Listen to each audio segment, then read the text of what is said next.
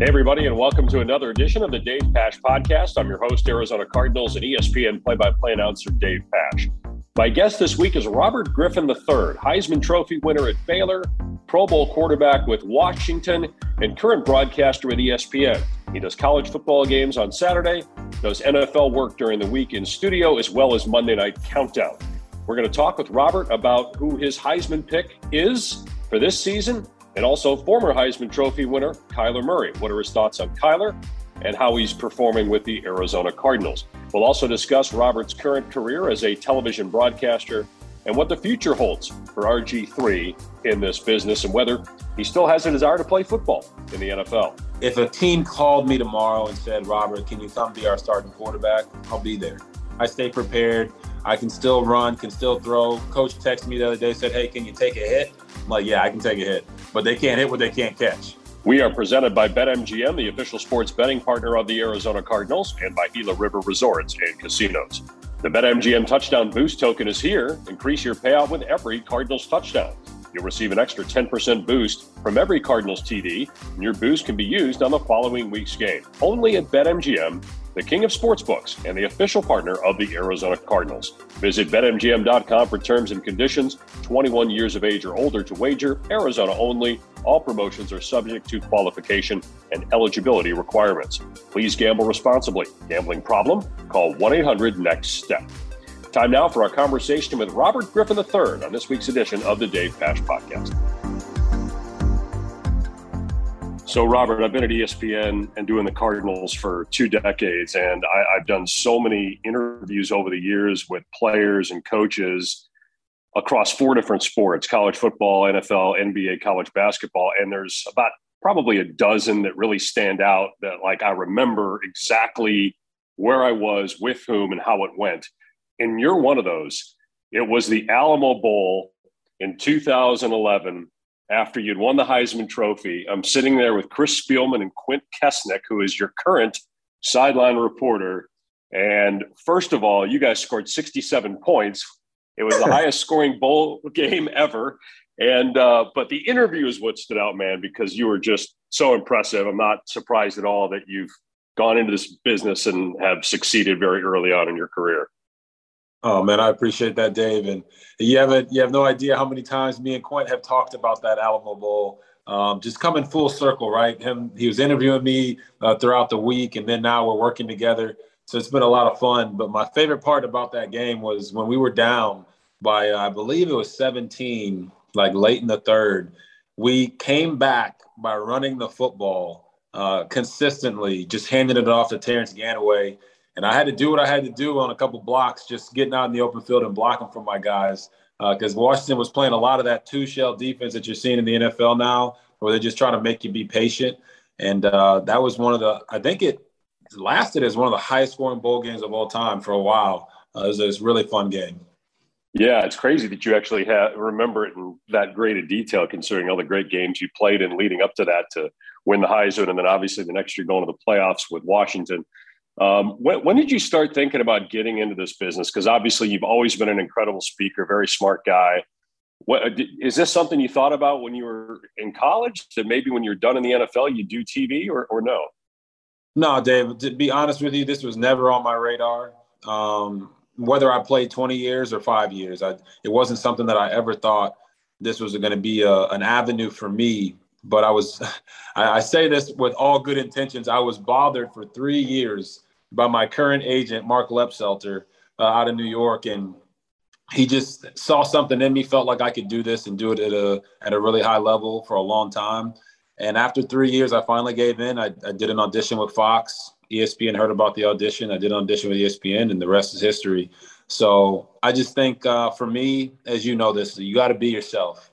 Whenever you step foot on on screen or in a in a TV booth, you got to be yourself because that's the easiest thing to replicate. So over the last year and a half, I've been able to do that, have fun, uh, do it in a, a, unique way that's unique to, to myself. And I'm beyond blessed to work with Mark Jones uh, and Kim Belton uh, and Quint Kessenich on that crew because we make it fun and, and you kind of see that in the broadcast. Yeah, let me go go back to Kim Belton. Uh, not many people realize uh, that you know we all have when we call a game, we have a producer in our ear. That producer is basically the boss of the broadcast.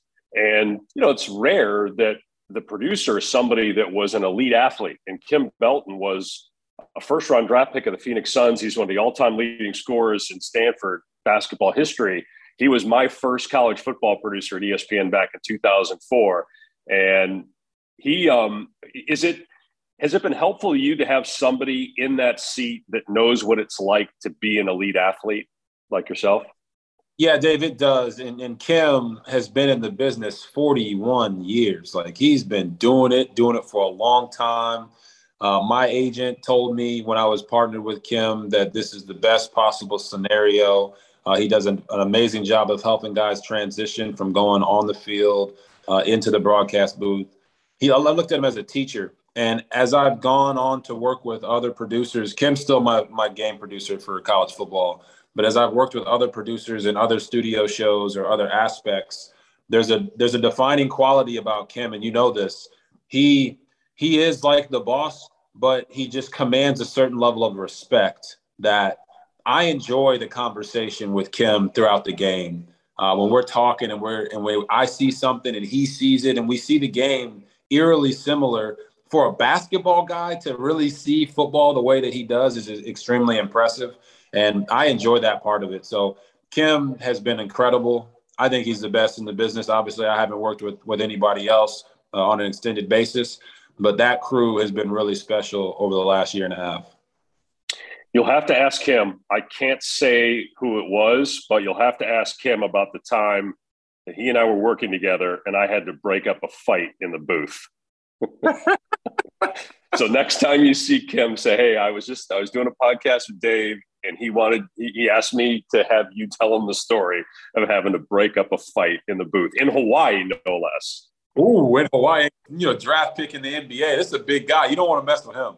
Well, no. Well, it actually it wasn't. Uh, the fight wasn't with him. It, uh, the, I was working with two analysts at the time, and, and the two of them were about to throw down. So I had to, I had to intervene but yeah, there was a time too. Again, I can't remember the analyst. I, I, I, remember the analyst name, but I can't say it. But you have to ask him about the time that he showed up in the booth because his analyst would not do what he asked him to do. So Kim left the truck, got on the press box elevator, stood outside the press box, and told the guy, "Are you going to do it now?" And you have to understand if Kim Belton at 6'8", 240 pounds, comes to your broadcast booth and says, "Are you going to do it?" You're going to do it, or you're going to get beat down.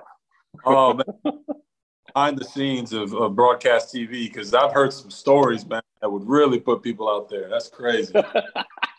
I know people think like um, there are no egos in this business. There's probably more in this business than uh, maybe even on the football field. Obviously, you do a lot of uh, NFL stuff. You're doing Monday Night Countdown. You're really busy right now. Um, do you enjoy the studio as much as the games? How would you kind of how would you measure your your enjoyment in terms of games versus being in studio or, or on site, I guess. Not really studio, you're on site, but it, but it's a studio show. Yeah, it's still a studio show there with Monday Night Countdown. And, you know, I was blessed enough to do uh, college game day uh, three or four times last year as well. I, I, look at this as like a learning experience for me. Uh, anybody that gets into like a new field, kind of approach it like you would if you went to law school.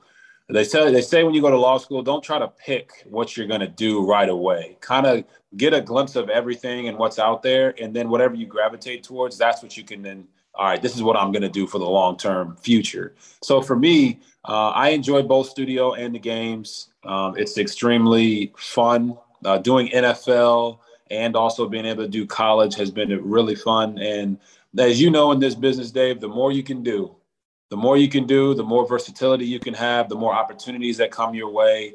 Uh, and I've just been blessed enough that ESPN um, has, you know, put me in spots that have allowed me to showcase that and put me with the right teams uh, to, you know, really fully maximize my own ability and, and add to the broadcast, whatever broadcast it may be, whether it's studio or on the game. So I enjoy both. I'm not going to try to close any doors for myself. Um, but of course, everybody wants to wants to call Monday Night Football. Everybody wants to be in a number one uh, game booth. Um, we're all trying to go out there and, and, be the next John Madden and have fun calling the game and bring something new to it. So I'm no different in that. But at the end of the day, I'm here to entertain, add to the games, and be a storyteller. Well, you definitely, I mean, you've done all those things. Uh, you certainly entertain. I, I loved uh, reading the article that Sports Illustrated did on you, uh, calling you the next breakout star at ESPN, and highlighting some of your commentary. Well, not just the commentary, like you going in the tunnel at Michigan, um, but also some of the comments that you'll make. Like I, I laughed out loud at the Black Friday comment, man, at the top of the show last week because we were on right after you guys, and I saw I saw it. I, I, I don't know if that was okay or not, man, but I was dying laughing. it's uh, you know, some of that stuff, like the Black Friday comment. You know, I had said something before we went on air uh, to Kim, and he said, "Yeah, you're not saying that." So, like the crew that I'm with and the guys that I work with, we have such a great relationship that um, we know what to say, what not to say. We know how to approach the line, but not cross the line. Uh, for instance, with Alex Orji, the quarterback from Michigan, early in the year, like I wouldn't ever say uh, there's an orgy in the end zone if the guy's last name wasn't orgy, right? There's like a there's a certain protective barrier there. It's really thin, and in the middle of the year, I kind of learned like, all right, let's make sure that's not the main thing. And over the last part of the year, I haven't had any of those types of things pop up uh, because I wanted to make sure people understood like we're here to entertain, uh, but we're here to entertain for everybody. Um, and, and that's why we have fun. The Black Friday comment, listen, it's Black Black Friday. You got a black play-by-play guy, Mark Jones. You got a black analyst. It was funny. It was fun. It was light. Nobody was really offended by it. Uh, people laughed, like you said. You, you laughed out loud, and we're here to provide entertainment. No, I'm not a comedian, and that's why when we break the game down and we teach, we draw you in with all those different aspects, and that's why you know I feel like we want to add to the broadcast and don't be afraid to be yourself. If you're a corny dad joke type of guy, tell a couple dad jokes, man. There's nothing wrong with that. Well, you certainly break it down too, and I want to talk a little bit about. Uh, I want to talk about the Heisman race, but I also want to talk about uh, the quarterback for the Cardinals because there's a tight fraternity uh, amongst the Heisman winners, and you obviously being one, and Kyler. Uh, six or seven years after you won it, uh, won his Heisman Trophy in, in year four with the Cardinals when you watch Kyler and you watch the Cardinals, I, I know you're doing the best you can with all the stuff you have going on to pay as close attention as you can. What stands out to you about Kyler as an NFL quarterback? Yeah, I mean, I think this year more than anything, Dave, Kyler seems to be on a different sheet of music than the rest of the offense. Um, now, in their last game, I thought it was cleaned up a little bit. Uh, you know, maybe the players and the coaches got to see Colt McCoy uh, go out there and struggle a little bit, and maybe that kind of eased some of the tensions in the building with Kyler coming back. Um, but I, I said this on Monday Night Countdown, and I truly believe this. Kyler is a very smart player. When we were in Mexico and he didn't play, I got to talk to him for about 10 minutes on the field. He understands like the perception that's out there about him, wants to clean that up. And I know he didn't help himself with the comment he made in the post game saying that schematically they were screwed because it just brings more uh, turbulence to their room, whether it's the coaches or the players or whatever. But he really needs to be the one installing the offense. This is a situation in Arizona eerily similar to Denver, where Russell Wilson is going to be the quarterback.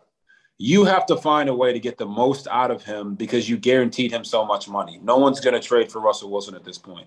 Kyler Murray, on the other hand, it's not that no one will trade for him. It's just that this was a handpicked, ideal situation for him with the coach that recruited him out of college, I mean, out of high school to go to Texas A&M and Cliff Kingsbury. So if Kyler's seeing things differently than the rest of the offense, make him do the installs because then the receivers will know, all right, versus this coverage, this is what Kyler's thinking, as opposed to versus this coverage, this is what Cliff Kingsbury is thinking this is what my receiver coach is thinking. This is what the running back coach is thinking. And if they do that, I think they can get it back on track. Now, this year might be lost for them, but in the future, moving forward, that's how I think they should do it because you've already paid Kyler so much money. He is your guy. There is no, well, it's his fault. It's got to be everybody in this thing. And Kyler can really help himself by just communicating with his teammates a little bit better to let them know what he's expecting. Robert, I do think it was good for him to to be in a position where for a couple weeks he, he could just watch Colt run the offense. He was more decisive this past game, no question. It was getting out of his hand quicker.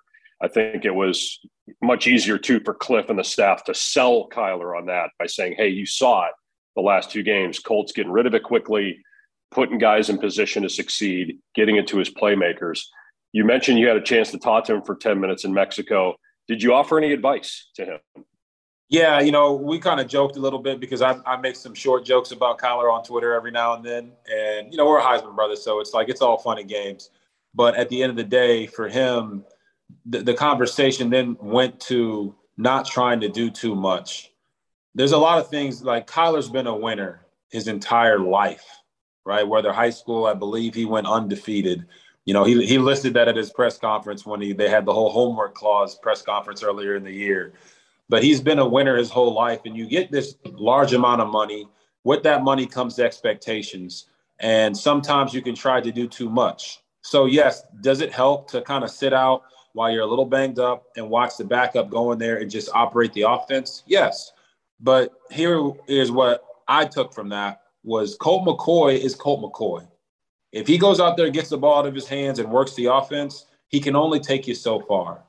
But if Kyler Murray does the same thing and gives you a couple of those just wow Kyler Murray plays every now and then, they're going to be a lot better football team with Kyler Murray at the helm. And that's kind of what we talked about just you know, don't let the outside perception affect what you do on the inside. Don't try to convince everyone in the building that you're not this guy that they're telling you that you are on the outside. Go about your business, be a good teammate, work hard, run the offense, and get the ball to your playmakers. And like I said, I think he did a better job of that against the Chargers. Even though they didn't get the victory, um, they looked much better than they have all year. You know, it's amazing the run that uh, Oklahoma had of quarterbacks that either won the Heisman or, in Jalen Hurts' case, being the runner-up. An Oklahoma quarterback's not going to win the Heisman this year, but Caleb Williams was at Oklahoma, and I don't know if you agree with me. I I don't have a vote, but if I did, it'd be Caleb Williams from USC. Obviously, you're a Heisman winner. You have a vote. Um, what do you think? Yeah, I, will tell you this, Dave. I don't vote until after the championship games. Um, because I, I know like with the committee, the playoff committee, sometimes they don't weigh the championship games as much. But going into championship weekend, it's between Caleb Williams and Max Duggan. That's it. Unless Blake Corum runs for 400 yards, uh, and if he's going to play, you know, uh, with Michigan, it's between those two guys. And you have the story of Caleb Williams, which I absolutely love, and my main man Rece Davis kind of he got on me a little bit earlier in the in the uh, in the off season because I was saying USC, man, they're going to college football playoff. And he's like, "No, nah, pump the brakes on USC. They're not going to do it." And look at what these transfers did. I mean, they had like 37, 38 transfers come in there, and Caleb Williams was able to steer the ship. And late in the year, you started to see him make those Caleb Williams plays that we got so accustomed to seeing last year at Oklahoma. So for him, if they win, I think he wins the Heisman. He and for them to win, he has to play well. The only guy that could kind of knock him off would be Duggan, and Duggan's going to have to go out there and throw for 350, run for 100. Um, I think everybody knows that at this point. But Caleb Williams, he can write, you know, Heisman winner on his fingers if he wants to, uh, on his on his fingernails. You know, he paints his fingernails every game with some stuff on there. He's he's got the he doesn't have a lock on it, but it's 95% it's going to be him winning the Heisman it's amazing too to think about. You know, this time last year, he, he was a relatively new starter at Oklahoma. Came in against Texas, lights it up after Spencer Rattler gets benched, follows yep. Lincoln Riley to USC. And I was with you. I picked.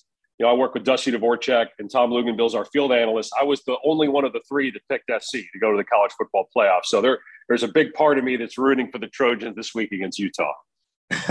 no doubt. Now people don't like some coaches are going to hate that though. You know that, Dave. Just talking to coaches throughout the, the college football season, some have bought into the, the transfer portal, some haven't. What Lincoln Riley has done at USC, even if they don't make the playoff, is going to be transformational for all of college football. Because now you know if you get the right guy at head coach and quarterback, you can bring in a whole bunch of mercenaries and get them to play well together. And I mean, what are they? I think are they 10 and 1 right now? Um, that's impressive because everything about college football has been build the culture, build the culture, build the culture.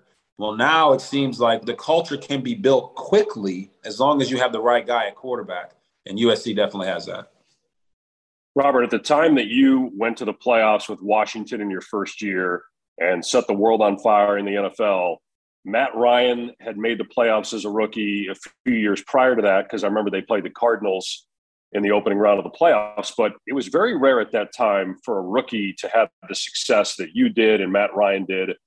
As you look at the college guys, whether it's Caleb Williams or Bryce Young at Alabama or maybe Drake Maye at North Carolina, do you see the next great NFL quarterback in college or, or somebody that you think that can have, have success early on and impact a franchise the way you did in Washington that first year? Oh, man. Yeah, I, I really do. I see that. Um, like, I think Caleb Williams, Bryce Young, um, CJ Stroud, I think all those guys have what it takes to be successful immediately. Um, you know, you, people love Will Levis. Uh, Hendon Hooker is about 65 years old, but he's probably going to be out all of next year because of that knee injury. But he's also a guy that they exude these skills that are successful right now in the league the way it is. Kyler Murray, Jalen Hurts, Lamar Jackson, Josh Allen, Patrick Mahomes, all these guys can run the ball and throw the football. So, Dave, my my take on can these guys have success early is yeah, they definitely can. But what if they don't? What if they struggle? as an organization, you have to have the organizational fortitude to let these guys struggle. Peyton Manning struggled as a rookie. You got to let them go through some hard times so they can figure out who they are, what they can do at this level of play without the threat of we're going to sit them down because we need to win right now. You think they're not trying to win? They are. They're trying to win. But even if they struggle a little bit, let them go through that.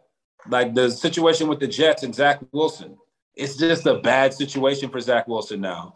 Everybody's gravitating towards Mike White. They sit him down. Yes, he made a mistake, had a terrible accountability press conference there.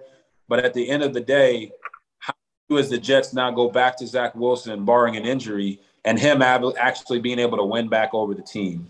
So I think it's on organizations to let these young quarterbacks be young quarterbacks. Don't expect them to come in and turn you from, I believe Washington was – four and 12 the year before, and then we went 10 and six. That's just not, nobody really does that. And I was blessed enough to have great teammates and, and be able to pull that off as a rookie. But then you saw the next year when I came back from my injury, just how shortchanged we were as a roster. It was almost identical roster as the year we went 10 and 6. I just wasn't able to be Superman in 2013 because of my knee injury and the recovery from it. I wasn't quite there yet these teams have to understand that with these young guys. Let them be young, let them learn from their mistakes, and then they'll sink or swim. But that's not going to be found out for three, four years down the line. You talked about that injury that you suffered, which was in the postseason. You, you had multiple injuries, which, you know, if they didn't happen, you're probably still playing. Uh, I know you can still run because I saw you outrun the Eagle at an Auburn game. Um, are you still uh, could you play? Do you still want to play, or are you done? Yeah, Dave, I've gotten this question a bunch, and it's like almost every time they ask me, it's like starts a new news cycle about do I want to play or not. Uh, Sorry, th- man. Sorry. I, am really enjoying what I'm doing right now with ESPN. Uh, really blessed to work with the people that I have been able to work with, talk with guys like you who are legends uh, in this game if a team called me tomorrow and said, Robert, can you come be our starting quarterback? I'll be there. I, I train, I stay prepared. I can still run, can still throw. Coach texted me the other day, said, Hey, can you take a hit? I'm like, Yeah, I can take a hit, but they can't hit what they can't catch. So I'm a young 32. I haven't played a ton of football over the last five, six years, um, but I still have a desire to be around the game, a desire to play the game. So if I got the call, yes. Am I chasing that call? I'm not, man. I'm really enjoying what I'm doing, having fun with my family, uh, being able to show people more sides of myself that you can't show when you're the franchise quarterback or a quarterback on a team like I was in Baltimore, where you're the backup. You got to be team, team, team. And now with the TV stuff, your personality gets to shine through. So I'm excited about that. I'm excited about the future with TV. And as you know, Dave, every player wants to have a Hall of Fame career. I don't I haven't had that. I haven't had an opportunity to go out there and make that happen, whether it be injuries or situations or or play. But as a broadcaster, that's the goal. get in the Hall of Fame as a broadcaster, be a great storyteller, tell these guys stories the right way. I'm enjoying that. But yes, who's your favorite team, Dave? Is it the Cardinals? Well, it better be. I've done their games for 21 years, so it better be the Cardinals. Tomorrow and said, "Hey, Kyler pulled a hammy. We need you." I'd be there. But at the end of the day, I'm enjoying what I'm doing. Last question, and it's another one that I'm sure you've been asked a lot since uh, uh, you were pretty vocal on social media about being interested in being a part of ownership with the Washington Commanders. Um, is that something that you're still interested in and looking into? Yes, I just shifted that interest from social media to the private conversations that they have to be in. So when I put that tweet out at first, um, I did not expect the the the response that it got.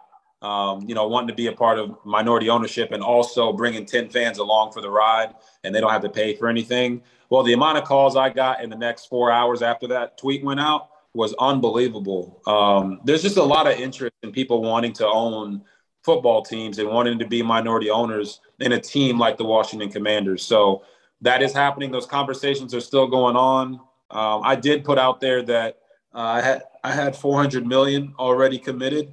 That is not a lie. That is true. Um, it's grown since then. But at the end of the day, you got to find the right people to partner with, and that's the process I'm going through right now on that side of it. It would be really cool to have a full circle moment being a player for the Commanders, uh, to now come back and be a minority owner and, and, try to help the team and the city get the winner that it deserves. Uh, that would be really awesome. But at the end of the day, Dan Snyder's got to decide if he's going to sell the team or not. I don't have any control over that. Well, listen, man, it's been uh, 11 years since uh, we last talked, but I, am grateful for you doing this. Um, you do such a great job on both college football, the games, and the studio stuff on Monday night, NFL. Uh, I just love the fact that you're yourself, you're entertaining, you're fun, and it keeps me watching. So keep it up. Appreciate you, Dave. And uh, you never know, man. You never know what could happen. We can do some more of these could be working together in the future. Um, I'm really honored to be on here with you, man.